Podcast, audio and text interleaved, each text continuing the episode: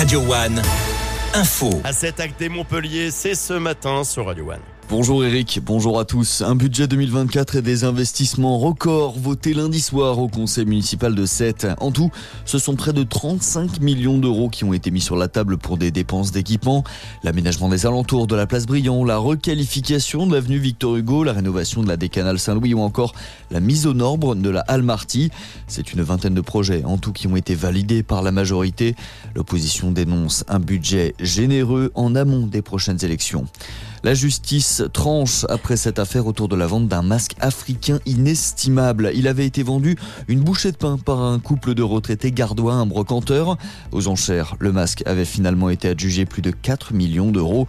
Le tribunal d'Alès a donné raison au brocanteur qui va pouvoir garder les fruits de sa bonne affaire. Une affaire à suivre, cela dit, puisque les plaignants ont fait appel.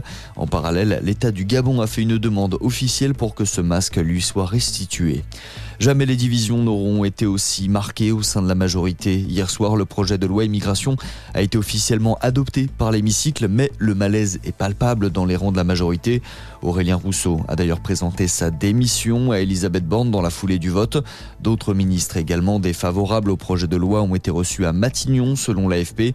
Toujours selon l'agence France-Presse, Emmanuel Macron devrait prendre la parole dans la journée après sa première ministre.